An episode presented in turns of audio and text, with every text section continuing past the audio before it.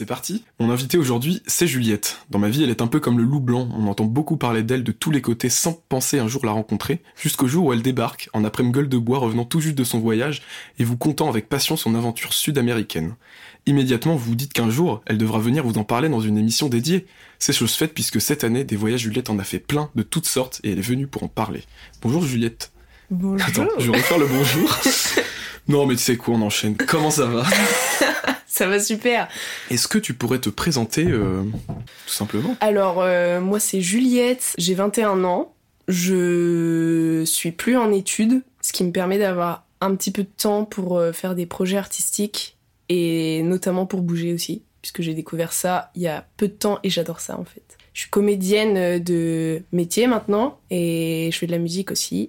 Et notamment le Cinoche me permet de bouger aussi, puisque parfois on est invité à un des festivals à l'international ou en France même. Mais... Même des tournages à l'étranger Ou des tournages à l'étranger, ça n'a pas encore eu lieu. Mais ah si, ça a eu lieu. Je suis bête. J'avais trop peur, j'étais là, mais en fait, je Non, ça a eu pas lieu. du tout. euh. Ça a eu lieu une fois en Sardaigne. Mais bon, c'était Ah, avec. bah, j'ai euh, noté Sicile, donc. Bon, l'Italie quoi. C'était vraiment chouette. Euh, mais donc, euh, c'est j'aimerais bien que ça continue comme ça, on va dire. Parce que c'est formidable de pouvoir bouger pour son travail et de pouvoir également prolonger euh, les séjours sur place en général. Ils sont assez flexibles, quoi. Est-ce que t'as la... enfin, tu fais ça en général Bah, par exemple, le mois prochain, je veux. Donc là, à l'heure où nous enregistrons ce podcast, on est en novembre. Et faut pas que je le dise. Alors regarde Lucas, l'ingé son, qui ne trahit pas le retard qu'aura la sortie de l'épisode. Et dans deux semaines ou la semaine prochaine, je sais plus, je vais à Berlin. Et donc, j'ai. Pour euh, présenter un film, justement. Et donc, j'ai prolongé le séjour. Parce que je ne connais pas du tout l'Allemagne. Est-ce que tu peux nous dire un petit peu les différents pays dans lesquels t'es allé dans ta vie? Comment t'as un peu commencé à voyager? Avec mes parents, un petit peu. Euh, toujours à la Toussaint. Parce que j'ai un père qui est comédien en spectacle de rue. Donc, euh, l'été, il est en tournée. Donc, en général, on reste en France. Mais il est arrivé, une fois, on est allé en Sicile. Une fois, on est allé en Crète. On a fait Londres. Mais ça restait européen, quoi. Et euh, quand j'étais en seconde, j'ai eu la chance de participer à un échange euh, scolaire pour aller euh, à Nashville, au Tennessee, pendant deux semaines avec une correspondante. Ça a été un peu le début de se retrouver dans un autre monde. En plus, ça c'était en famille, donc c'était génial. Ça m'a permis de beaucoup progresser en anglais, mais on était quand même beaucoup entre Français, quoi. On était un groupe de Français, donc j'ai. Et puis les États-Unis, c'est pas si dépaysant que ça, mine de rien. hein. Ça, ça l'est beaucoup, mais mine de rien, j'étais pas non plus euh, euh, complètement euh, ahurie parce que tout était nouveau, même s'il y avait des, des buildings à Nashville et ça c'était quand même euh, comment, on, comment on vit une arrivée sur le territoire américain immédiatement dans le Tennessee? Le, le souvenir que j'en ai, c'est que c'est vraiment. euh, Il y a beaucoup de choses au Tennessee. euh, C'est-à-dire qu'il y a les États-Unis, comme on peut voir dans les grandes villes, et en même temps, j'ai vu beaucoup de campagnes, des grandes plaines, euh, le côté vraiment rural aussi, euh, avant l'élection de Trump. Donc, on était en plein dans le. Voilà, les pancartes dans les jardins. euh, Votez Trump C'était un plaisir. Ah, je pensais que c'était euh, avant, avant l'Amérique Trump, euh, tout était beau, quoi. Il Ah non, non, quand même pas. C'était juste, c'était l'année où il allait se faire élire euh, un mois après que, que je m'en aille du sol, quoi. Mais j'ai adoré quand même euh, les gens euh, chez qui j'étais. J'étais dans une famille super. Et d'ailleurs, ma correspondante habite maintenant à Paris, tellement elle a adoré la France. Je trouve que c'est ça que le voyage m'apporte récemment, c'est de réaliser que tu peux te débrouiller. Et là, le fait d'être dans une famille avec une correspondante en plus qui ne parlait pas français du tout à, à l'époque, euh, fallait que je parle anglais, quoi. Fallait que je me débrouille. Et ça, c'était formidable parce qu'en fait, ça m'a permis d'avancer tellement vite. Euh, les gens en face, euh, ils se disent que tu fais un effort parce que tu parles comme eux. Euh, et donc, ils sont contents aussi. Donc, ils ont envie de te- t'encourager dans cette voie-là. Donc, ça, c'est un aspect important, je trouve. C'est hyper intéressant, ça, le- ce truc de dire que en voyage, tu arrives à un point où t'exploites un peu les, les compétences un peu random qu'on t'a transmis euh, de Ouais. manière normale et que là, tu t'y retrouves vraiment confronté, notamment l'apprentissage de l'anglais, mais j'imagine sur plein d'autres trucs, quoi. Ah bah, toutes les galères, à chaque fois, euh, t'es obligé de puiser dans tes ressources, euh, même quand t'es es au bout, quoi. Il y a des fois où t'as pas le choix, euh, surtout quand t'es tout seul. Alors là, l'échange scolaire, j'étais en seconde, j'étais assez jeune, on était très encadrés. Il allait pas y avoir de problème. Mais plus tard, dans les voyages plus récents, c'est vrai que quand il y a eu des galères, euh, c'était moi toute seule avec mon sac à dos face à un pays étranger, quoi. Donc il y avait, il y avait pas mal de, de, voyages que je voulais aborder avec toi. On, a, on en a parlé un peu avant. Euh, on a décidé de partir sur euh, l'Amérique du Sud, Pérou, Chili, il me semble. Ouais. Tu, tu en parleras, mais c'est vrai qu'il y a aussi des expériences un peu plus récentes, notamment ta tournée en Corée du Sud. C'était super super cool de, suivre ça. Et puis un tournage, un tournage à l'étranger en Sardaigne donc. Nous allons parler donc de l'Amérique du Sud. Est-ce que tu peux un peu expliquer la genèse de, ce projet? Euh, comment t'as préparé ce voyage? Euh, Comment on fait pour s'apprêter à partir aussi longtemps? Et comment on appréhende un peu cette aventure euh, Tu rigoles parce que j'ai lu mes notes? Non, je rigole parce que je, je réfléchis à, une réponse à te donner et que, et que ça me fait rigoler tellement c'était euh, freestyle, quoi. Parce qu'en fait, euh, donc je suis allée en Amérique du Sud. C'était prévu que je parte pendant deux mois. J'avais pris mes billets en mai pour partir de, du 3 janvier au 6 mars, un truc comme ça. Et je devais rentrer au bout de deux mois parce que j'allais voir Jacob Collier à l'Olympia à Paris. C'était uniquement la raison de rentrer? Oui. J'espère que le concert était bien. Ça valait le coup de rentrer d'Amérique du Sud. et donc je suis partie voilà deux mois euh, de janvier à mars et euh, les seuls préparatifs vraiment que j'ai fait puisque sur place je rejoignais des amis qui habitaient au Chili pendant un an puisqu'elles étaient à Sciences Po là-bas à Valparaiso et euh, donc les seules choses que j'ai fait c'est acheter des choses pour euh, pour être prête à bouger dans tous les territoires possibles puisqu'on était le Chili c'est un pays très très long. Au nord du Chili on a un désert et au sud du Chili on a euh, des montagnes euh, en altitude où il neige. Et je suis allée à Decathlon puis j'ai commencé par acheter un sac à dos. Ah tu partais de zéro. Je partais vraiment de zéro. Donc j'ai acheté le, le backpack euh, qui fait si plaisir quand même quand on vadrouille, puisque après quand euh, on est sur la route, on croise plein de backpackers, comme on dit. Ce que tu es devenu désormais. Hein. Je suis devenue une backpackers et je trouve ça très agréable parce que ça fait une petite communauté de d'initiés de la du vagabondage et de, la route. Au cours de ce voyage, j'étais en mode mais ce sac à dos c'est euh, c'est c'est comme un ami en fait au bout d'un moment. Et donc je l'ai rempli de plein de choses. Il y avait une polaire, il y avait une, poche à eau pour faire de la rando. J'ai acheté des petites chaussures de randonnée, des mérelles de qualité. Et donc je suis partie euh, en tout début d'année, mais le Covid faisait encore euh, des siennes et donc il fallait un test PCR. J'étais en jour de l'an en Bretagne et je suis rentrée chez moi. Je partais le lendemain et nous étions le 1er janvier. Cas contact, non? Non, mais juste tout est fermé ah. un 1er janvier, donc tu ne peux pas te faire tester. Donc ça a été énormément de stress pour euh, déjà acquérir un, test PCR quelque part, puisque personne ne voulait... Euh, enfin, ça prenait un temps monstre, en fait, c'était 48 heures euh, de résultats, et je n'avais plus ces 48 mais heures. Je, je, maintenant que t'en parles, ça me revient en tête, j'ai eu le même problème. C'était tellement de stress pour pas grand-chose. Horrible. C'était l'enfer. Vraiment l'enfer. Et puis tout ça pour être négatif, quoi. bon, voilà. J'aurais préféré ne pas partir et être positif, quoi. Ouais. Bah, enfin, les efforts engendrés. Oui, c'est ça, tellement d'efforts. Je reçois mes résultats dans la nuit avant d'aller à, à l'aéroport. J'allais à Paris le lendemain, je prenais le train tôt. Tous mes problèmes sont donc résolus. J'ai mon test PCR négatif, nickel. Dans le, la navette pour arriver à l'aéroport, je réalise qu'un papier officiel est nécessaire pour rentrer sur le territoire, sur le territoire chilien, qui était un pass sanitaire national, dont j'avais fait les démarches longtemps avant, vraiment, j'avais tout fait bien. Et je réalise dans le bus que euh, il y a eu un bug informatique, tout n'a pas fonctionné comme prévu, et donc je n'ai pas l'autorisation pour l'instant de rentrer sur le territoire. Mais je réalise, je suis dans l'avion et je ne sais pas du tout si je vais pouvoir rentrer sur le territoire. Sauf qu'une fois arrivé à Santiago, je descends de l'avion et là, des énormes rassemblements, des gens qui sont derrière des petites bornes là et qui comptabilisent euh, que tu as tout ce qu'il faut. Et moi j'explique, je leur montre, j'ai tout ce qu'il faut, sauf ce putain de passe sanitaire qui n'est pas valide. Surtout que t'as ton passe sanitaire français. J'ai mon ça passait avec trois doses de Covid. oh putain. Trois doses de vaccin. Je ne pouvais pas rentrer. Donc ils m'ont demandé de partir. Et ils m'ont dit on vous met dans le prochain avion pour la France et on vous rapatrie euh, aujourd'hui. quoi. Comment tu te sens là, de ce moment-là? Je pensais vraiment que ce serait pas si intransigeant, euh, alors que le matin, euh, à Paris, j'appelais l'ambassade du Chili en France, l'ambassade française au Chili. j'ai payé 200 balles de forfait téléphonique parce que j'ai appelé là-bas et je parlais en espagnol avec des gens au bout de la ligne, je comprenais rien du tout. C'était vraiment l'enfer. Et parce que je voulais vraiment me dépatouiller de cette galère. Et puis j'entendais la, la, la dame au Chili qui me disait Oui, bah, quand c'est arrivé aux Français qui sont venus, bah, ils se sont fait rapatrier directement. Bon, vous pouvez essayer quand même. Hein. J'étais là, bah nickel. Dans l'avion, c'est vrai que j'ai rencontré une, euh, une Française qui habitait au Chili, donc qui parlait euh, couramment espagnol.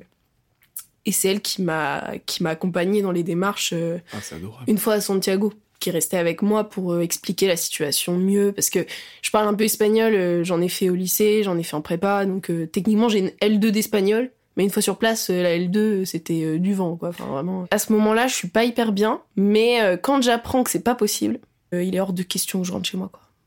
C'est pas possible que je que je refasse 16 heures d'avion dans l'autre sens.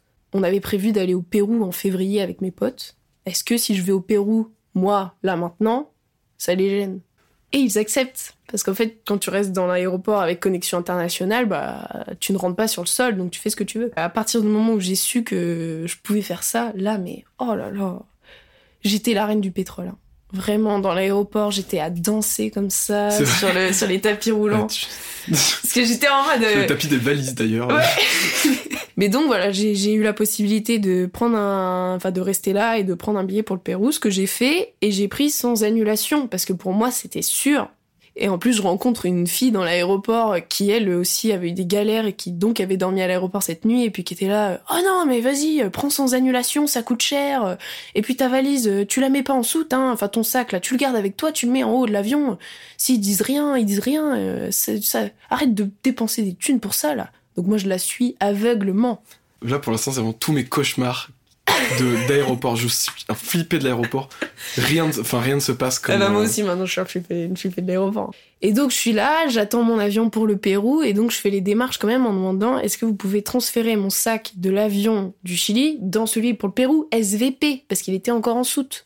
Mais euh, là où je suis bête c'est que je force pas quoi. Et en fait forcément bah, mon sac n'était pas dans l'avion. euh. Donc j'embarque pour le Pérou et au moment où j'embarque, enfin un tout petit peu avant d'embarquer, en fait je reçois une notification du gouvernement chilien et j'ai l'autorisation de rentrer sur le territoire chilien. Parce que ma demande de vaccin a été acceptée en moins de 24 heures au lieu des 12 jours réglementaires. Donc, énorme dilemme. Que fais-je? Vais-je au Pérou? Vais-je au Chi- reste- Est-ce que je reste au Chili parce que mes amis sont là, mais j'ai mon billet pour le Pérou qui n'est pas annulable? Donc je perds de la thune. mais en même temps, mon sac, il est au Chili. Et il y a de fortes de chances qu'ils me suivent pas au Pérou. Qu'est-ce que je fais Bon, je suis montée dans l'avion pour le Pérou. Épisode 2, le Pérou. Euh, Je suis dans l'avion pour euh, arriver à Lima et euh, à côté de moi, il y a un monsieur qui doit avoir 50 piges à peu près, qui est péruvien et qui euh, commence à voir que je suis un, peu en détresse euh, émotionnelle parce que mon sac n'est pas là. J'avoue qu'à ce moment-là, je suis euh, un peu au bout quoi. Oui, puis y a rien qui va depuis 24 Voilà, heures. il y a rien qui va, je suis un peu je suis en mode bon oh là là euh, j'ai des moments, en fait j'ai des vagues d'euphorie à ce moment-là, des fois, où je suis en mode tout va bien, euh, tout, est tout est résolu, et puis quand euh, là mon sac n'est pas avec moi, je suis un peu en mode euh, non là c'est pas sympa quand même, là ça commence à faire beaucoup. Le, le monsieur le remarque, il a une fille qui est à Amsterdam en études toute seule, qui a à peu près mon âge, et donc il se prend d'affection pour moi et il va à tout prix m'aider dans, euh, dans mes galères. Il s'appelle Juan Rosé. Et donc, il m'aide en arrivant à l'aéroport à faire les démarches pour récupérer mon sac parce que tout est en espagnol. Euh, moi, je vais dans une auberge euh, de jeunesse et tous les jours, il m'envoie des messages pour me demander si mon sac est arrivé. Euh, il appelle l'aéroport parce que moi, je n'ai pas de forfait péruvien pour demander des nouvelles. Il m'emmène là-bas de temps en enfin, il y va même lui. À un moment, on a failli y aller alors pour voir s'il était arrivé. Donc, pendant cinq jours, il est au taquet, ce monsieur. Toi, tu fais quoi pendant 5 jours? Moi, pendant cinq jours, je suis à Lima avec euh, mes papiers, mes thunes, un t-shirt, un jean, une culotte. Pas de brosse à dents. Mais c'est là après que j'ai capté. Toujours voyager avec dans son petit sac à main au moins un change et une brosse à dents. Ça allait super quand même parce que j'étais dans une auberge sympa. Euh, les gens étaient trop cool. Euh, je rencontrais des gens euh, en marchant dans la rue. Un mec m'a arrêté en me disant ne va pas par là, c'est dangereux. Tu ne sais pas vers où tu marches et tu ne devrais pas faire ça. Tu es blanche, tu es une femme, tu es une touriste. Ne fais pas ça. Donc après, il m'a servi de guide. On est devenus très potes. Donc en fait, j'ai rencontré des gens super. Je me suis fait piquer 100 balles par un, par un gros allemand dans la rue. Pardon J'ai, j'ai, en prenant une photo au coin d'une rue, un Allemand m'a arrêté. euh, il était tout rouge en t-shirt, euh, tout transpirant, euh, et je le sentais vraiment pas bien. Et il euh, m'explique qu'il s'est fait voler son sac avec ses papiers, son téléphone, toute sa thune dans un bus, et qu'il est bloqué là. Il a même plus de passeport, et donc il a appelé, enfin, il est allé à l'ambassade et tout. Ils lui ont dit d'attendre quelques jours avant que son passeport se fasse refaire. Il n'arrive pas à contacter sa femme, il parle pas bien espagnol. rien ne va, rien ne va. Et moi, qui ai vécu des galères, qui suis, euh, je suis en mode, mais on est dans la même team, frérot. Mon sac n'est toujours pas revenu. Je suis avec toi. Il me demande de lui prêter un peu d'argent, et donc je lui prête 100 euh, balles. Et bien sûr, il, il me donne un papier avec son nom, son prénom, son adresse, en me disant tu me recontactes et je te rembourse sans aucun problème. Tu viens à Hambourg quand tu veux. Et puis quand je lui, j'accepte de lui donner la thune, il est tellement heureux. Il me fait des gros câlins et tout. Pour moi, c'est sûr, il y a aucune entourloupe. Le mec est sincère. Ce mec est un génie de l'actorat il a défoncé le game. Il devrait aller. Une bonne leçon d'acting. Ah bah là, je, me suis dit, mais je suis face à un maître. Sauf que ça, je me le suis dit deux mois plus tard, lorsque mes mails n'ont pas eu de réponse et que lorsque j'ai envoyé une, lettre à son domicile, elle m'a été renvoyée adresse inconnue. Ah et au bout de cinq jours, mon sac arrive, on va le chercher. Et là, tout est bien, qui se passe bien. Et euh, j'ai un maillot de bain, donc je peux aller me baigner parce que Lima est une ville qui est au bord de la mer en fait. Donc euh, en 15 minutes à pied de mon hostel, euh, moins que ça, 10 minutes, j'étais dans la flotte qui était à une température idyllique. Pendant deux semaines, je suis là-bas toute seule. T'es solo? Toute seule et mes potes arrivent donc au bout de deux semaines, elles décident elles aussi de changer les plans et du Chili où elles habitaient, où elles avaient commencé à emménager pour, pour y rester longtemps, parce qu'elles venaient d'arriver aussi. Elles viennent au Pérou pour une durée indéterminée. On se dit qu'on ira au Chili en deuxième partie de voyage pour vadrouiller au Chili euh, aussi, quoi. C'est un gros voyage, donc ça s'organise beaucoup à l'avance, euh, tu planifies, etc. Comment tu vis le fait de, de changer les plans comme ça? Eh bah, je t'avoue que de mon côté, c'était pas planifié. Parce que mes amis qui étaient au Chili, c'est elles qui avaient ah les infos, et moi j'étais partie pour les suivre euh, aveuglement en fait. et, elles-mêmes n'y connaissaient pas grand-chose au Chili, elles venaient d'arriver, donc elles, elles se renseignaient un petit peu. Et le Pérou, on avait prévu de le faire après. J'étais beaucoup avec les gens de l'hostel parce qu'il y avait une grosse bande de... De, backpackers. Même, même de, tout, en fait. C'est, c'est marrant, c'est des typiques toujours très différents. Et j'étais avec beaucoup de gens euh, plus vieux qui n'étaient pas euh, de mon âge et qui... Euh, il y en avait, il y avait un Uruguayen qui était... non, un Argentin et sa femme, sa, sa meuf qui était péruvienne et ils voulaient passer au Paraguay et, euh, et donc ils attendaient que les frontières ouvrent. J'ai eu un truc comme ça euh, au Costa Rica, mais c'est vrai qu'il y avait plein de profils différents. Euh, je me souviens d'un Uruguayen qui était parti se réfugier au Costa Rica et qui se réveille un matin en gémissant à côté de nous, du coup on lui parle et tout.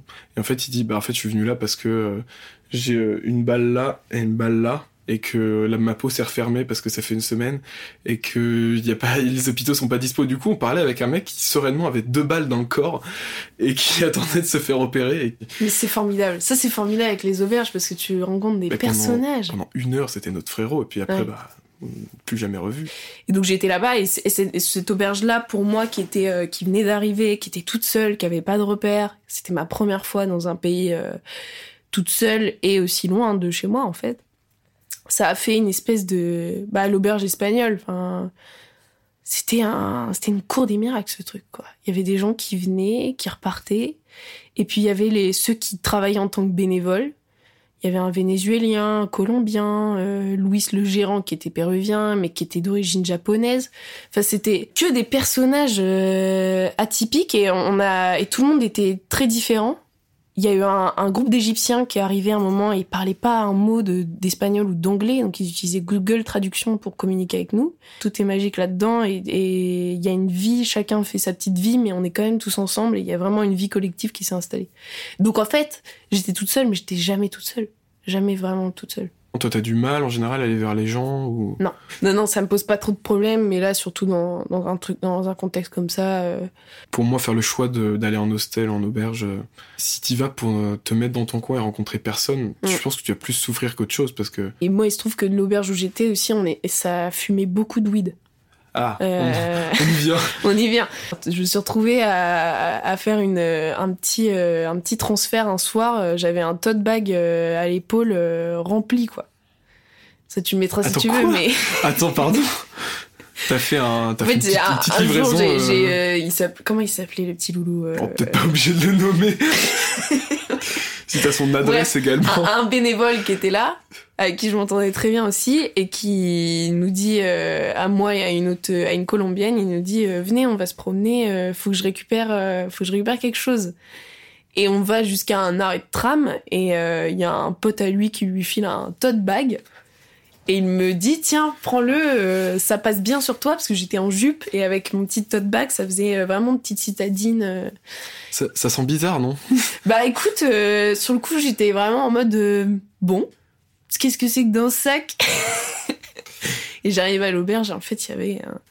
Mais c'était énorme, quoi. Il y avoir 100. C'était formidable, parce que tu vois vraiment que tout le monde se prête quoi que ce soit. Il y en a, ils arrivent, ils sont en mode tu veux fumer? Mais il, est un peu, il est vraiment 14 heures quoi. Et eux, ils font ça depuis 9 euh, heures du mat. Et donc, euh, c'est pour tout le monde. Et ça aussi, c'était trop bien, c'était hyper convivial.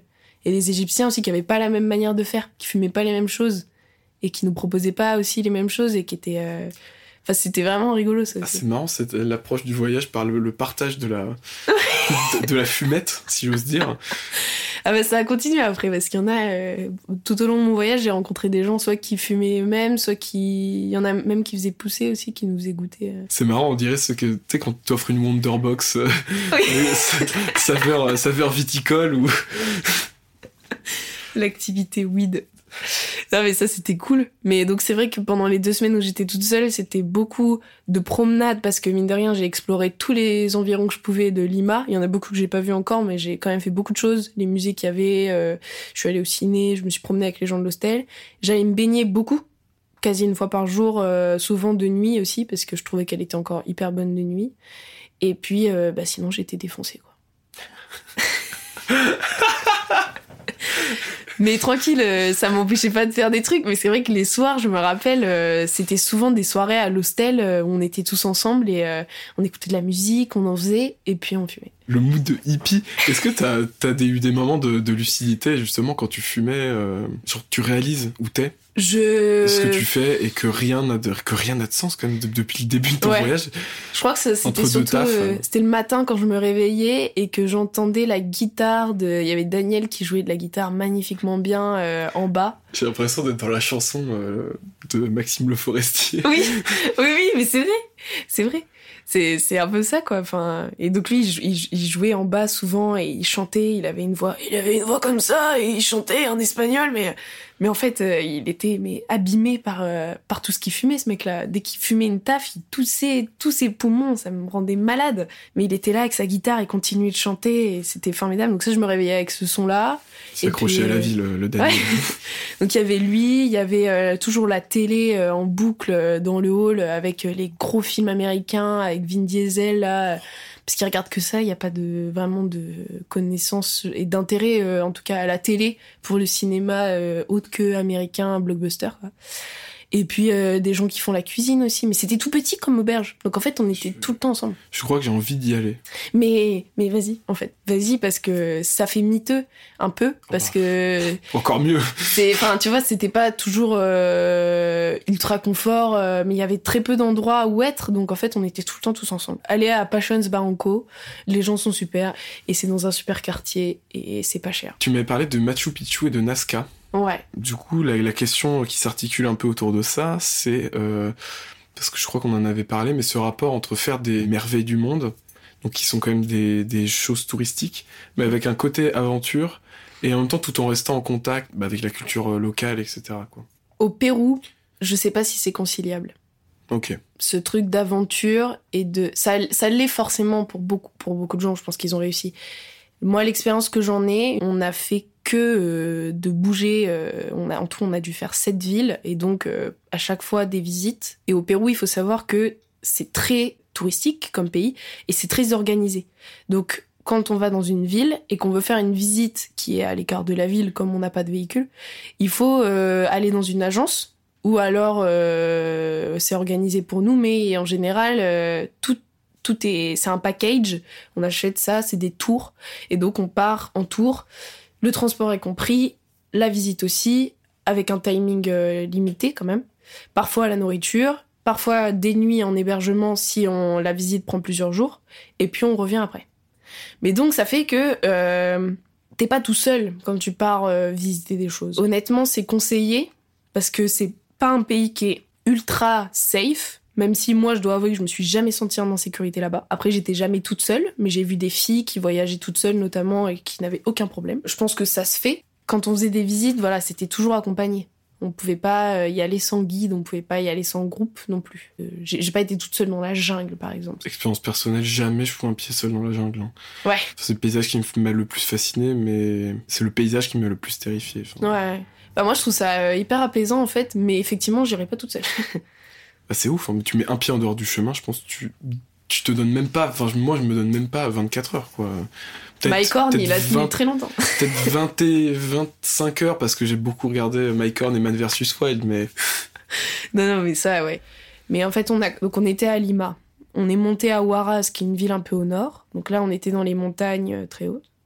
On est descendu ensuite, en repassant par Lima, on est allé à Paracas, qui est au bord de la mer, qui est vraiment, euh, pour le coup, tout l'inverse de Huaraz dans les montagnes, c'est vraiment l'inverse. Nazca. Ensuite, on a fait Ica. Après, on a fait Arequipa, qui est tout au sud. Et ensuite, on a fait Cusco, le fameux point euh, des Incas. Vous avez beaucoup bougé quand même. On a beaucoup bougé, ouais. Et après, on est retourné à Lima pour aller au Chili. Et donc, euh, ce côté dont tu parlais de historique, enfin, de la civilisation péruvienne, ça, par contre, je trouve que au Pérou, ce qui est super, c'est que justement, c'est très touristique, c'est très organisé pour les touristes, parce que une grosse part de leur économie est basée là-dessus et qui sont en pleine revalorisation de leur euh, histoire. Mais le fait d'être avec des guides tout le temps, c'est quand même trop bien parce que les mecs, enfin, ils t'informent vraiment quoi. Je pense que si on était en mode aventure avec nos sacs à dos tout le temps toute seule, j'aurais tellement appris euh, moins de choses probablement parce que j'en ai fait l'expérience au Chili et, j'ai rencontré des gens, mais d'un point de vue culturel et historique, j'en sais pas tant que ce que je sais sur le Pérou aujourd'hui grâce à toutes les visites que j'ai fait avec des guides. Et les guides là-bas sont vraiment fiers d'être péruviens et en même temps, ils peuvent te dire sans aucun tabou euh, ce qu'ils pensent de leur pays et ce qu'ils pensent de des, des, défauts de dans leur histoire, de la discrimination envers les, les peuples qui parlent quechua par exemple, qui est euh, une langue qui est encore présente? Il y en a deux trois qu'on a fait où pour le coup c'était vraiment pas bien parce que c'était trop fait, trop conçu réfléchi, organisé pour le touriste. Et donc ça perdait toute authenticité, vraiment. C'était l'enfer. Mais euh, tous ceux que j'ai fait avec des, des, gens qui étaient passionnés et qui où ça valait le coup d'aller voir l'endroit euh, sans qu'on ait l'impression d'acheter quelque chose en fait. Euh, parce que moi, nous ce qu'on veut c'est de l'échange, c'est d'apprendre des trucs avec des gens. Mais mais alors oui, on paye pour les services de transport, tout ça, mais pas pour la rencontre en fait. Donc il y a des visites qui veulent t'amener au, au cœur de la population péruvienne des fois ça marche et parfois ça marche pas très bien parce qu'en fait euh, tu sens très bien que tout est fait euh, de manière artificielle. Un exemple notamment sur les îles euh, du lac Titicaca, qu'on prononce d'ailleurs Titicaca, attention. Et Merci de rétablir la vérité. on va plus pouvoir vanner maintenant. Bah, le guide est très sérieux avec ça. Quoi. Il disait on ne dit pas Titicaca, on dit Titicaca. Et donc on était là et en fait on a dormi chez l'habitant, mais c'était dans les îles Titicaca, ils ont ils ont installé ce système-là pour amener des revenus aux habitants. Donc ils font venir des touristes ils les accueillent chez eux, ils dorment une nuit chez eux et après ils repartent. Mais moi je me suis retrouvée dans une famille où ils étaient très gentils, hein, mais euh, par contre ils faisaient vraiment ça juste parce qu'ils devaient le faire. On n'a pas échangé tant que ça et on s'est retrouvés entre touristes, habillés en, en, vêtements traditionnels des îles Titicaca, dans une salle des fêtes à danser sur de la musique péruvienne, mais dans la salle des fêtes il y avait que des touristes habillés en péruvien euh, des îles quoi. Oh, Dieu. Et ça c'était vraiment gênant. Enfin, on n'était pas bien du tout là-bas, quoi. Faut pas mettre en scène ce genre de choses. Euh. Et là, c'était clairement tout était mis en scène. Quoi. Bah, c'est dommage parce que euh, en soi, accueillir pour avoir de l'argent, euh, ça se fait dans énormément de pays, notamment énormément en Angleterre pour les échanges scolaires. Mais j'ai l'impression que les familles qui accueillent ont une, quand même une volonté de faire découvrir des choses. en Angleterre? Ouais. Ah, moi, j'ai pas eu ça et vraiment, toute notre école quand on y est allé et, et apparemment, ça s'est beaucoup démocratisé ce truc-là quand tu passes par des agences, ouais. t'as plus de correspondants, il y a même plus d'enfants, c'est des gens qui vivent tout seuls, qui t'adressent pas un mot. Donc autant ça peut être agréable, mais là, s'il y a juste, c'est juste pas naturel en fait. Mm. C'est ce bah ce qu'ils en font derrière. En soi, je pense que si ça s'était passé autrement, tu aurais peut-être passé un meilleur moment avec euh, la famille et tout. Mais ce qui est affreux, c'est qu'ils te disent bien, euh, c'est notre moyen de revenu. Donc merci de- d'être là, merci de faire ça parce qu'on a besoin de vous. Et tu vois des familles euh, qui, qui, notamment sur les îles flottantes, euh, il y a des gens qui habitent dessus, à ce qu'ils disent. Mais en fait, nous, on s'est retrouvés dans un endroit, ils habitaient pas du tout dessus. C'était de la mise en scène. Il y avait des, il y avait une maison, mais je suis même pas sûre qu'ils dorment dedans en fait. Wow. Et ils font leurs petits objets à la main qui sont magnifiques. Toi, tu viens les voir, ils t'expliquent et tout. Et après, il faut que tu achètes. Si tu n'achètes pas, tu participes à leur misère, en fait. Mais ils sont déjà dans la misère, ces gens-là. Enfin, et toi, du coup, ça te met dans un rapport où tu es en mode, mais est-ce que c'est vraiment ce genre de tourisme que j'ai envie de faire? Parce que là, je, ça me culpabilise parce que je sais très bien que ces gens, ils ont pas ce que j'ai et qu'il faudrait que j'achète quelque chose pour euh, les aider. C'est tellement, tout est tellement forcé, en fait. Rien n'est naturel. Donc toi, ça te- t'encourage pas du tout à le faire. Et puis j'imagine que ça te gâche le moment en fait. Ah ouais. Tout, tout en entier. Enfin, C'était horrible. À aucun moment tu prends du plaisir. les que- enfants qui, qui- il y a plein d'enfants qui sont là, qui chantent pour toi, et tu dis oh trop bien ils chantent. Puis à la fin, bah forcément ils te demandent de l'argent, mais toi t'as pas compris que c'est des enfants qui, qui te demandent de l'argent parce que ce sont des enfants. Donc tu te dis bah non. Trop bien, ils chantent. On dirait que t'arrives dans un village de Noël et que, que tout est faux. Ah mais moi je crédule hein. Moi c'est vraiment euh, la joie de vivre avant tout. hein. Mais ça c'est vrai, c'est dans la dans la vie aussi dans la, dans les rues euh, en capitale, euh, beaucoup d'enfants qui sont là avec leurs parents qui vendent des trucs euh, typiques de touristes mais euh, habillés en vêtements traditionnels mais mais on est dans le centre-ville, il y a personne qui est habillé comme ça, faut aller euh, dans la campagne pour voir des gens comme ça. Et là ils sont là et tout est mis en scène. T'as même réussi à faire des trucs où tu t'en sors pour pas trop cher, mais tu kiffes et c'est cool. Des trucs où c'est absolument pas naturel, c'est c'est Ouais. mauvais et c'est éthiquement tu t'y retrouves pas quoi. Parce que nous, on arrive dans une ville, on nous dit euh, ce tour-là, il est bien, faites-le, bah on le fait. On se pose pas la question. Donc ouais, on a dépensé beaucoup de thunes dans des tours parce qu'on voulait visiter les environs, quoi. Si on était resté aux Ouais. villes, on aurait moins dépensé. Mais... Puis je, je crois que, enfin moi en tout cas j'avais ça au Costa Rica. Comme on était 5, Ouais. euh, t'as des, enfin en vrai Oui, t'as, des des, méda- méga réducs plutôt que on avait calculé genre pour avoir un taxi pour faire pour traverser le pays, on en avait euh, pour privatiser un bus, ça nous coûtait trois fois moins cher que si chacun prenait un billet, tu vois. Ah ouais. Donc on se retrouvait dans des minibus, des trucs comme ça et ce qui, euh, bah, du coup t'as, t'as un mec, enfin le chauffeur qui est avec toi et qui est juste chauffeur, donc du coup ça devient vite ton pote. Ouais, de ouf. Et dès que tu veux t'arrêter, il fait des détours et tout, il s'en fout. Enfin, du coup, Ouais. ça c'est quand même vachement bien. c'était vraiment des, des super expériences qui, du coup, on faisait pas du tourisme, on était juste en train de se déplacer, Ouais. mais qui rendent ces moments-là super, euh, super agréables. Mais oui, je vois très bien ce truc de tu payes euh, un véhicule avec quelqu'un dedans, quoi. Et la personne te. En plus, c'est un local, donc il va. Il va t'expliquer des trucs aussi et c'est cool, quoi. Au Pérou, un truc très bien, c'est les bus-lits. je voulais en parler parce que si un jour. Tu confonds avec Bruce Lee. Ouais, oui Quelqu'un qui écoute ce podcast ne sait pas quoi lancer en France comme idée révolutionnaire pour euh, démocratiser les bus. Faites Des bus Lee. des bus lits. C'est génial parce que c'est un canapé. Enfin, c'est, en fait, c'est un lit, quoi. Mais en bus. Mais c'est un fauteuil très très confortable qui peut s'incliner quand même pas mal. Mais tu es bien là-dedans, c'est formidable. Et tu, tu, tu peux quand même rentrer. Il y en a, il y en a quelques-uns quand même. Je pense que dans le bus, on est au moins euh, 100. Pardon. Non, j'exagère beaucoup là. un bus, c'est 50 places, hein, je crois, un bus scolaire. Alors, alors là, on doit être 40, parce que ça prend un peu plus de place, un gros siège que voilà. Mais ça, tu te fais des trajets de nuit, mais dans un confort euh, incroyable. C'est comme un train couchette, quoi, mais en, mais en bus. C'est ce que j'allais dire. Puis j'imagine qu'il n'y a pas de réseau ferroviaire. Il n'y a pas du tout de train. euh, Enfin, il y, a- dû en avoir, hein, mais c'est pas très développé. Est-ce qu'on parlerait pas de la tourista, Juliette? Oui Euh, À cause de ces changements euh, très fréquents de ville et d'altitude, j'imagine, et bah, on- ce qui devait arriver arriva. Est-ce que t'avais prévu d'être malade? T'avais, prévu, t'avais pris des médocs, des trucs euh, au cas où? J'avais des médocs euh, qui n'étaient pas sur ordonnance, donc euh, ce qu'on peut trouver en pharmacie facilement. Des trucs, Smectas, passe fondolip et puis... Voilà, des trucs anti anti-diarrhéiques, des trucs au contraire anti-constipation, mais tout sans ordonnance. Donc en fait, je sais pas vraiment si c'est très, très très efficace. Mais donc j'étais avec deux amies. Et il y en a une d'entre elles qui est tombée malade. euh, on a quitté Lima, donc la capitale, une fois qu'elles sont arrivées. On est allé à Huaraz euh, en altitude. Peut-être que c'est à cause du changement d'altitude. Ou alors parce qu'on avait mangé trop de maracuja. Je prendrais la deuxième réponse. Parce Ouais. que je sais pas ce que c'est le maracuja et en général, quand tu manges un truc, tu sais pas ce que c'est. C'est un fruit. C'est un fruit euh, qu'on euh, qu'on trouve en jus. En fait, ils le font en jus, mais nous, on le mangeait à la cuillère parce qu'on trouvait ça trop bon. Sauf qu'ils nous regardaient avec des grands yeux et disaient Quoi? Mais vous ne me faites pas en jus? Parce que moi, j'en avais déjà mangé en France euh, des comme ça à la cuillère, en fait. J'ai de la famille qui, qui adore ça et quand ils en trouvent, bah, ils les mangent à la cuillère. Donc pour moi, je, ça se mangeait comme ça, en fait. Sauf que là-bas, les maracujas, ils sont beaucoup plus gros que ceux que j'avais pu manger, donc c'était autre chose. Et j'ai une de mes amies qui, en- qui aimait beaucoup euh, ça. Mais en général, moi, on m'a toujours dit faire gaffe aux fruits, aux glaces, aux fruits et à l'eau. Mais aux fruits surtout parce que les fruits, c'est gorgé d'eau. Moi, je suis pas persuadée que ce soit ça.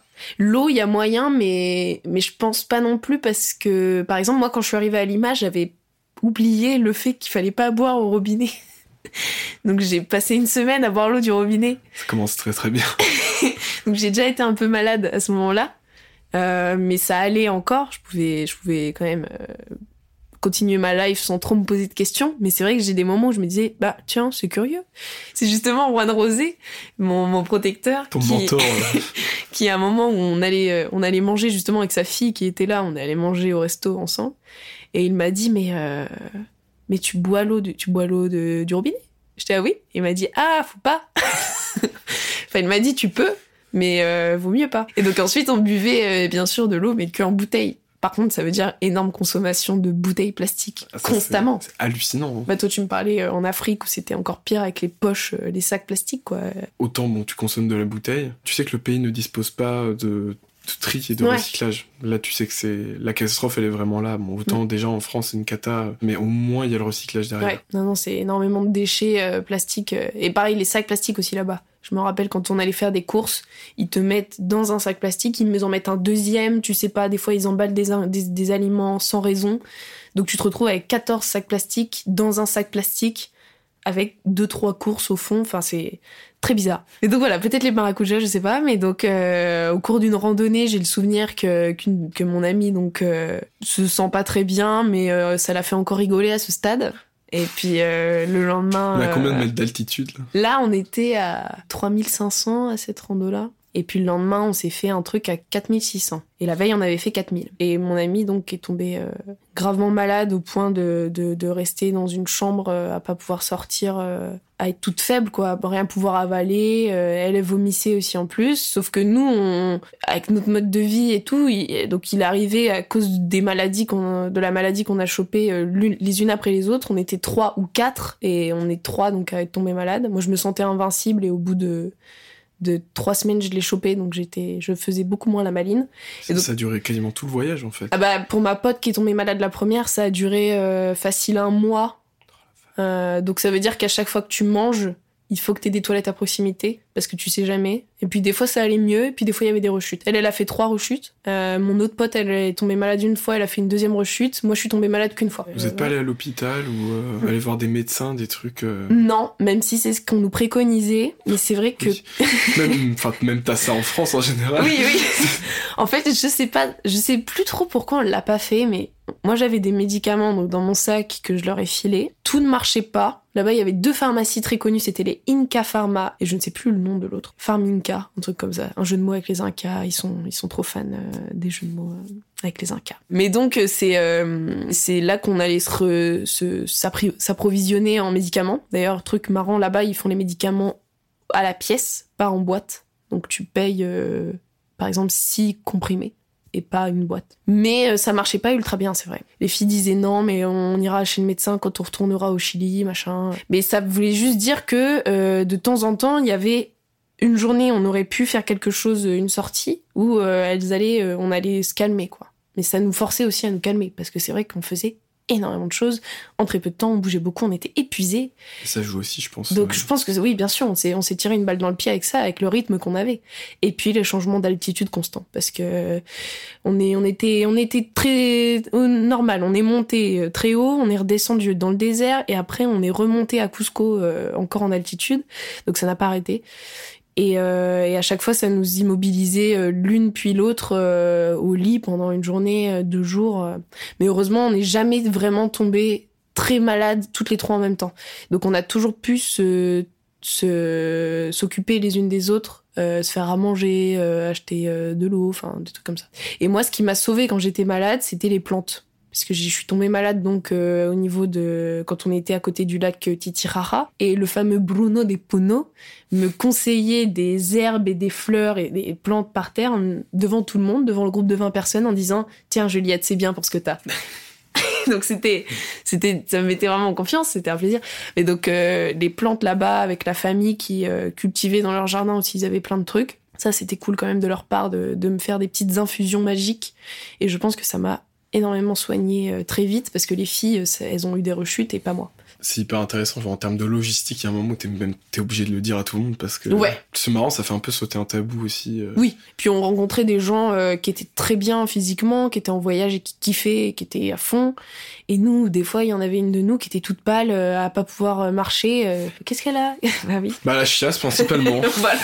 Même mais attends, mais pendant les randos, mais ça devait être horrible. Ouais, les randos, c'était, c'était le plus dur. Et puis moi, en plus, je, je la poussais, euh, ma pote qui est tombée malade en première, j'étais là, allez, tu peux le faire, tu peux le faire. Le guide aussi, tu puedes, tu puedes. Elle regardait, elle faisait, no puedo, no puedo. et tu sais, je comprenais pas encore qu'elle était malade.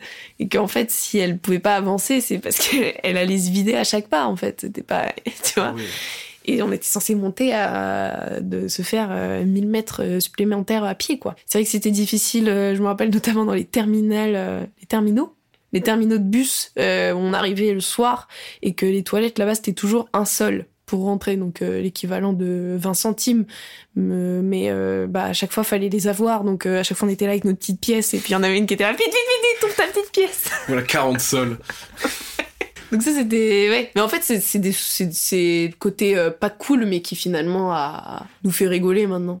Mais là j'ai beaucoup parlé du Pérou. Est-ce que je fais un tout petit topo sur le Chili? Fais fais fais un topo sur le Chili. Est-ce que déjà en termes de vol, la transition s'est faite euh, Ça aurait été trop simple. Donc on a fait Cusco Lima en vol. Je crois qu'on avait un plan quand on avait pris notre vol. On était censé faire Cusco et après aller à Puerto Maldonado, qui est un, un bled qui est encore plus euh, à l'est et qui est en plein dans la jungle. Et en fait, euh, le bus en rentrant du Machu Picchu, sortie incroyable d'ailleurs, si vous allez au Pérou, faites le Machu Picchu absolument, ne vous dites pas c'est trop touristique, faut pas le faire. En fait, le Machu Picchu, il y a plusieurs euh, voies d'y accéder déjà, mais il faut compter à partir de Cusco 6 heures de bus dans des routes qui sont dans un état déplorable, où on peut tomber dans le ravin à n'importe quel moment. Il arrive parfois que des bus tombent d'ailleurs, remplis de touristes en plus. Donc on n'est pas très serein, moi je préférais dormir en général. Et on arrive là-bas, on marche trois heures le long de rails de train, un train qu'on peut également prendre pour que ce soit pas de la marche. Et ensuite, là, on arrive à un bled qui s'appelle Aguascalientes, je crois. Et à partir de là, on peut marcher jusqu'au Machu Picchu ou prendre un bus qui prend 25 minutes. Si on marche, c'est 1h30 et c'est un escalier. Donc c'est une heure de montée de marche. Donc il faut être préparé un petit peu physiquement. Et je me rappelle que je montais les escaliers, mes potes elles étaient restées derrière, elles avançaient plus doucement parce que il était 5 heures du mat, euh, comme ça il fait pas trop chaud, le, jour se levait. J'entendais les bruits de la jungle, j'étais j'avais un peu tracé moi. Et j'en pouvais plus quoi, j'avance plus. Je sais même pas où je suis dans l'escalier en fait, t'as pas de référence donc tu sais pas. Et je suis arrivée là-haut et là mais c'est un, une sensation de, bah, une satisfaction de l'avoir fait et euh, le jour se levait, je voyais, j'étais au sommet, quoi, parce que Machu Picchu, c'est entouré de, montagnes. Donc tu vois les montagnes autour, pleines d'arbres, enfin c'est magnifique. Et t'entends les bruits euh, des oiseaux, euh, tout ça. Et les visites allaient commencer. Et mes potes arrivent en haut. On rentre dans le Machu Picchu parce que notre guide était arrivé. Et moi, tout le long, je suis en mode, bon, c'est le Machu Picchu, qu'est-ce qu'on va découvrir, quoi. Et en fait, quand t'arrives devant, bah t'as beau l'avoir vu sur toutes les cartes postales, tu te dis, et tu te rends vraiment compte que c'est un lieu qui est énorme et que c'est tellement euh, fort comme endroit. Et je crois que c'est un des premiers endroits où ça m'a fait ça. Un endroit historique et, euh, et connu. Euh, enfin, c'est une merveille du monde, quoi. Il est connu de, tous. Enfin, et en fait, je, je, pensais vraiment que ça allait me faire un petit truc de. Bon, je t'ai déjà vu, quoi. Non, en fait, c'est formidable, quoi. La sensation que t'as là-bas, enfin, c'est. Tu te rends vraiment compte de ce que c'est et c'est trop chouette. Nous en étions au... retour au Chili. Au retour au Chili. Donc avion au lieu de bus. Voilà, avion de Cusco à Lima et ensuite de Lima à Santiago, donc, puisque j'avais donc l'autorisation de rentrer sur le territoire depuis belle lurette, puisque depuis le premier jour en fait. T'attendais ton passe. sur cet avion Lima-Santiago, j'étais accompagnée de donc mon amie Maëlle. Morgane, qui était avec nous pendant le voyage, était bloquée à Lima puisqu'elle n'avait pas pu prendre de place dans le même avion que nous pour des galères, donc elle, est restée cinq jours en plus à Lima. Et puis elle a kiffé, elle avait, elle me disait, oh, je vais, je sais pas ce que je vais pouvoir faire. J'étais là, t'inquiète pas, Lima, c'est la ville du kiff. Et effectivement, elle a passé un très bon séjour. Mais donc, euh, nous, avec Maëlle, on se rend à l'aéroport euh, de bon matin et on arrive trois heures avant notre avion là-bas. Et en fait, on n'avait pas eu, euh, on avait pris sur un site qui, je pensais, était correct, mais on n'avait eu aucun lien pour s'enregistrer. Donc, on arrive là-bas, la bouche en cœur, et là, une dame nous apprend, ah oui, mais, bah non vous ne pouvez plus rentrer dans l'avion. Parce qu'apparemment, il y a eu du surbooking. Donc, c'est quand les compagnies aériennes, en général, euh, disent qu'ils ont 20% euh, de place de plus que ce qu'ils ont réellement pour ne pas perdre de sous. Parce qu'il y a toujours des passagers qui ne se pointent pas. Donc, on était les deux glandus qui arrivent euh, trop tard pour s'enregistrer. Et donc, on ne pouvait pas monter dans notre avion. La dame nous dit revenez dans une heure, il y a un autre avion qui part pour Santiago, vous aurez sûrement de la place, il y aura des gens qui viendront pas on est encore confiant à ce moment-là, mais en fait, il n'y a pas de place du tout non plus.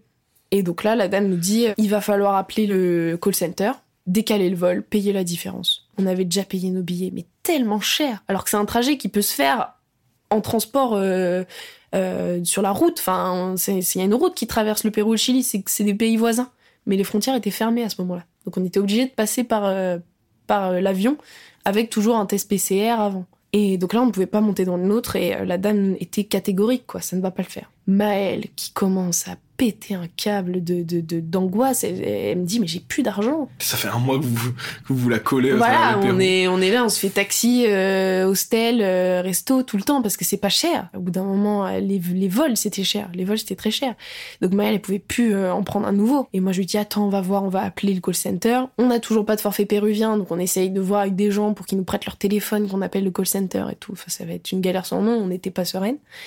Et il y a une fille qui a 13 ans, je crois, un truc comme ça, qui commence à nous parler parce qu'elle euh, parle français. elle nous dit ah c'est marrant, euh, mon père est français, ma mère elle est péruvienne, mais j'habite là. On a un peu des galères, tu peux pas nous aider? Et elle dit bah moi je sais pas, euh, parce qu'on lui demande son téléphone, est-ce que tu peux nous, nous permettre d'appeler le call center? Elle nous dit moi je sais pas trop. Par contre il y a ma mère là, vous pouvez lui demander. Et sa mère, cette femme formidable, nous dit il est hors de question que vous payiez quoi que ce soit. Vous allez les voir, c'est leur faute. Vous leur dites de vous trouver une place, quoi. C'est pas normal. Ça, c'est marrant. C'est le moment où tu réalises que j'étais là, bon, bah oui, je vais devoir payer. Puis à un moment, genre, quelqu'un te fait prendre conscience que, bah, non, j'ai déjà payé. Et on ne m'a pas. Euh, offert ce service, donc tu euh. peux faire tu peux t'exprimer, tu peux faire une réclamation, tu peux dire non en fait, c'est bon, vous vous démerdez. Et donc heureusement que cette dame nous a mis un petit coup de pied au cul quoi, parce que je suis allée faire la queue pendant 40 minutes, j'étais les bras croisés devant les hôtesses, elle, ne m'adressait pas un regard, parce qu'elle ne pouvait rien faire pour moi en plus, mais bref. Et j'ai demandé à avoir un responsable, j'ai demandé à avoir un responsable plusieurs fois. Il est arrivé au bout de 40 minutes, mais par contre, la solution a été débloquée en 30 secondes. Il nous a dit, bah oui, effectivement, il y a un vol qui part pour Santiago, par contre, il faudra passer une nuit au Brésil à Sao Paulo. D'accord. Euh, mais sauf qu'à ce moment-là, nous, on est, on est tellement euh, contente de savoir qu'on va pouvoir aller au Chili que c'est, mais, mais bien sûr, bien sûr. Et il nous dit, par contre, dépêchez-vous, l'avion part dans 15 minutes. Et on était au début de l'aéroport, on n'avait pas du tout passé les contrôles et tout. Donc, euh, ce à quoi s'ajoute une, une euh, opération euh, bagage abandonné, donc euh, obligé d'immobiliser tout pendant pendant trois minutes le temps qu'on vire la valise qui reste là, qui gêne. Le mec nous file vite fait les billets, il fait courir. Je suis là, mais merci, merci. Je n'arrête pas de le remercier et tout le monde se fout de ma gueule parce que je suis là, mais eres un héros, eres un héros. Tu vois, je suis vraiment, je, je, je, me confonds en, en louange. Et, et là, on trace quoi. Et on arrive à embarquer je perds mon opinel dans, dans la bataille parce que mon sac n'allait plus en soute, il allait avec moi dans l'avion. C'était pas encore arrivé. Mais donc euh, finalement on arrive euh, à embarquer euh, pour le Brésil et c'est nickel quand on est en sueur, on est on est morte de rire, on est tu vois et tout le monde nous regarde avec des grands yeux. On voilà. pas y aller, au Brésil. et on arrive au Brésil et en fait on se gourre dans les panneaux et au lieu de rester dans connexion internationale, on passe les douanes et on rentre sur le territoire. Donc j'ai mon tampon du Brésil. Oh la chance. Ouais. Et en fait, on a fait deux pas, on a vu les valises, les, tapis roulants de valises, on s'est dit ah ouais mais non, on s'est trompé là. Et heureusement, ils nous ont laissé rentrer euh, par une petite porte facilement quoi. Donc on a pu euh, voilà, mais donc on a dormi à Sao Paulo et ensuite le lendemain, on a repris un avion, on est arrivé enfin à Santiago. Et Franchement, j'espère qu'il ne m'arrivera pas un quart de galère de vol. Bah, je peux te dire que maintenant, quand j'ai un avion, j'y vais euh, au moins 4-5 euh, heures à l'avance, même si j'ai ma carte d'embarquement. Faut Ah, que mais je me calme pareil, un hein. peu. mais- Au moins 4 heures. Quand je suis allé en Suède, je suis arrivé 5 heures à l'avance. Ouais. Alors que c'est un vol européen, tu peux y Oui. aller une demi-heure avant. C'est chill. J'étais assis comme as. J'ai vidé la batterie de mon téléphone avant le début du vol, tellement j'étais en flip. Quoi. Et ça devait être plus, plus agréable d'être accompagné, à mon avis. De pas le Oui, même seul. si j'ai eu l'impression que Maëlle, euh, là, elle n'était pas disposée à aider, quoi. Elle pouvait pas. Mais dès qu'elle a su que c'était possible qu'on prenne le vol, elle était de nouveau d'attaque, tu vois. Mais vraiment, la, la partie euh, négociation, elle était pas là. Et ça m'est arrivé aussi à Londres avec une autre amie, et c'est là que je me suis dit, euh, on a eu une galère d'Eurostar, on n'a pas pu le prendre, et il a fallu trouver un plan B euh, très vite. Et euh, c'est là que je me suis dit, euh, ok, je crois que les situations compliquées, euh, j'arrive à les gérer de temps en temps, euh, en tout cas pour les voyages. Mais parce que j'avais eu l'expérience d'avant. Ah, c'est marrant. Moi, je sais que si je suis solo et que, et que j'ai une situation comme ça à gérer, je vais pouvoir m'en sortir et je vais le faire.